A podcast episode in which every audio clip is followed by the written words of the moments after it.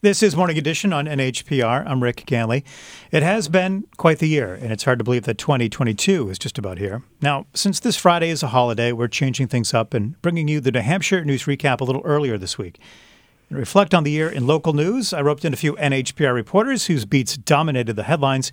I'm joined now by health reporter Alli Fam, education reporter Sarah Gibson, and political reporter Josh Rogers. Thank you all for, for coming in. Good to, to be, be here. Thanks for having us. It, it seems like education, politics, and health were all tangled up uh, in each other during the pandemic. Sarah, how has COVID changed the education beat? Oh, how has it not changed the education beat? I think is the question. I mean, it's completely reshaped schools in the United States as well as the political debates around schools uh, school board meetings have really become the site for political fights and the nation's culture wars in the past year. There are a couple reasons for that. One is that it was school boards in New Hampshire that were deciding a lot of the COVID mitigation measures. So if you were upset about the fact that your kid was wearing a mask, if you were upset about the fact that school was still remote while the district nearby was fully in person last year, the person you're going to go to to complain about it is uh, and, and try to make change is your school board member, your superintendent. So school board meetings became really heated over the course of the pandemic. Um, and, you know, COVID is political. People's risk tolerance, their belief in the severity of the pandemic is influenced by their party affiliation, the media they consume. And so we really saw that play out in what kind of COVID mitigation measures parents and community members were advocating for or against at uh, and school boards across the, the state and frankly the country. Uh, you know, the other thing that really happened was that parents mobilized around uh, remote learning and hybrid learning that happened last year.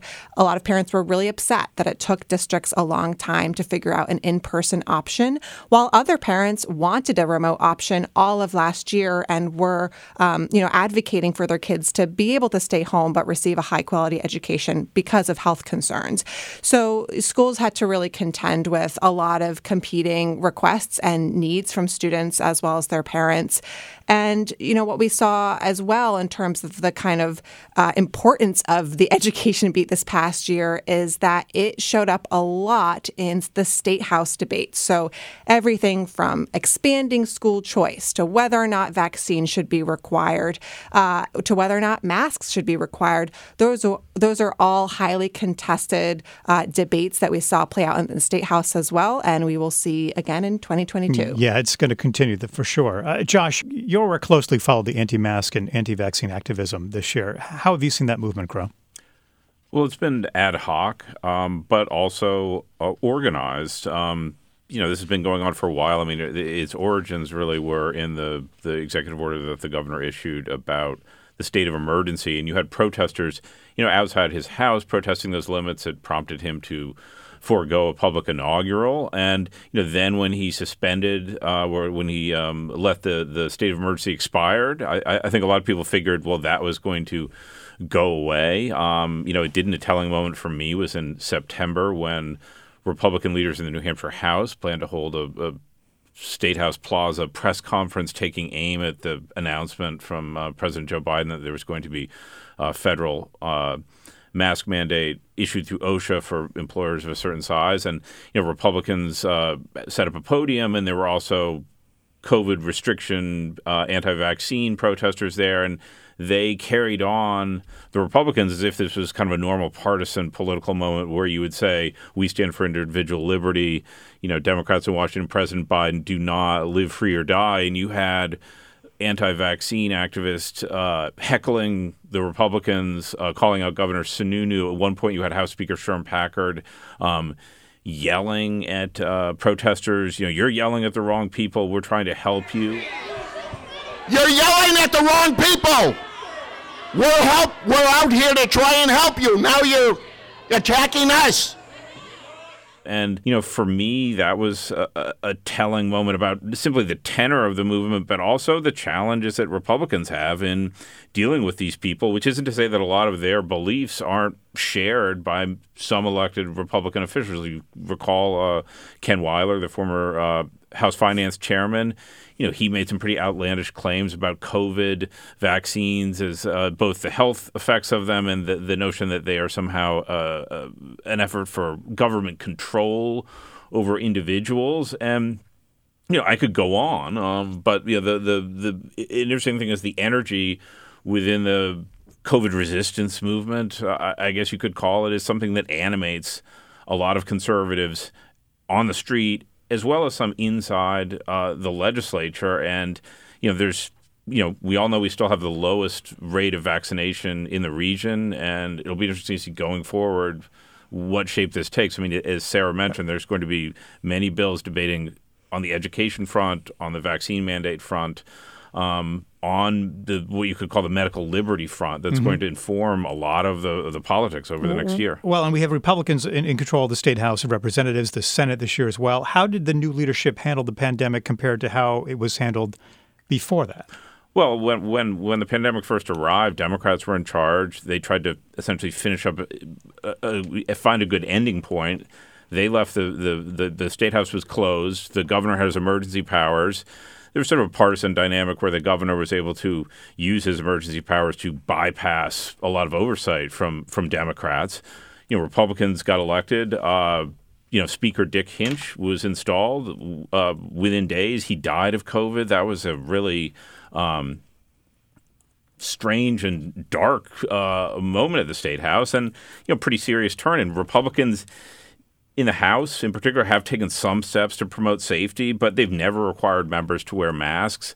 And they've also fought efforts by Democrats to uh, allow remote participation in sessions by people who are medically fragile, who are, who are elected lawmakers. Um, and so, you know, the House has met in sports arenas, in a parking lot, in a kind of a drive-in movie style thing. It's been weird when they get together. There was hope that they could return to business as usual at the State House, but the, but now in January, the first few session days are going to be held at a hotel function room. And some still want that remote option, right? It's, well, it's, it's, it's a subject of a federal lawsuit. But you know, during that that time of the challenge of the organizational aspect of the House, the Republicans remained incredibly unified, passing an array of conservative policies in areas that touch the pandemic, in areas that don't, from the budget, from um, restrictions on abortion, and they stayed unified in a way that you know perhaps was furthered uh, by the weird uh, the weird aspect of how they had to operate. And a lot of these issues are going to come back uh, when the legislature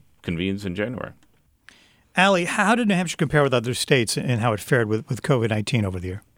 I mean, this has really changed over the course of the year. I mean, I think early on, New Hampshire saw a lot of the spikes and surges that the rest of the country did, but we didn't necessarily reach, you know, the crisis level that states in the South saw kind of in the late summer. That though has you know changed more recently. I mean, I think um, it's pretty the the FEMA teams who are coming into New Hampshire hospitals right now. So those are federal staffers to help shore up our healthcare system. Are pretty emblematic of the fact that we're in a severe crisis and that we're a place that needs that extra help right now. Um, you know, I mean a couple weeks ago, New Hampshire was leading the nation in daily new case rates. Um, so these days, I think we're we're looking worse than than some states. That could you know change very soon with Omicron. I mean, New York City's cases have already skyrocketed. Sure. Yeah. Um, what but, we're seeing essentially is, is, is the aftermath of the Delta variant, right? yeah, we're still seeing seeing that here. Yeah. Well, the controversies weren't all about COVID in this past year. I know Governor Sununu signed a law that restricts how educators in New Hampshire can teach topics like racism and sexism. Sarah, how has that impacted teachers and, and students?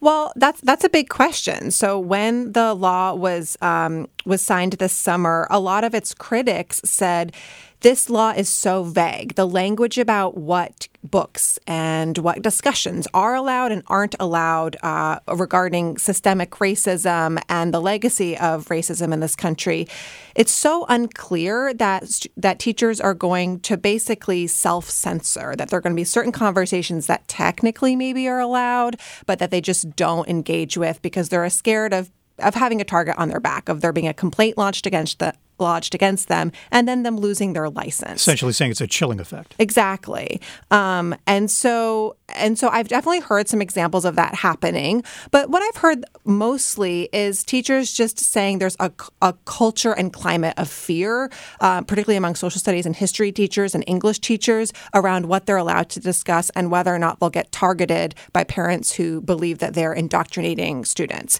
Um, so I don't know if that's shifting everyone's curriculum as much as it is shifting morale uh, among teachers. And actually, you know, that question, to what extent is this law impacting teachers and students, is now in the courts. There were two federal lawsuits filed this month by the two major teachers' unions in New Hampshire, uh, basically alleging that this law is having a chilling effect and that it denies teachers constitutional rights to due process. Um, so, Gilles Bissonnette is with the ACLU of New Hampshire, and here's what he said about the law it creates this uh, uh, culture of fear among educators. It is so ambiguous. Teachers have no way of knowing whether this book is covered or not. So, again, those lawsuits just filed recently, and we'll see how they play out in the courts next year. It's Morning Edition here on NHPR. We are reviewing the news of the year with NHPR reporters Alli Fam, Sarah Gibson, and Josh Rogers. All right, I want to hear from all of you on this very important question. How would you describe 2021 in one sentence, Josh? Uh, I feel like I scarcely remember uh, what's happened, but am somehow confident that we are in the same place. It's a fire hose of news, I know. How about you, Alli? Secretly worse than 2020. Hmm. And you, Sarah? Uh oh. Is that technically a word or a sentence? I'm going to say it captures 2021 for me. Yeah, I think it's probably a pretty good way to put it.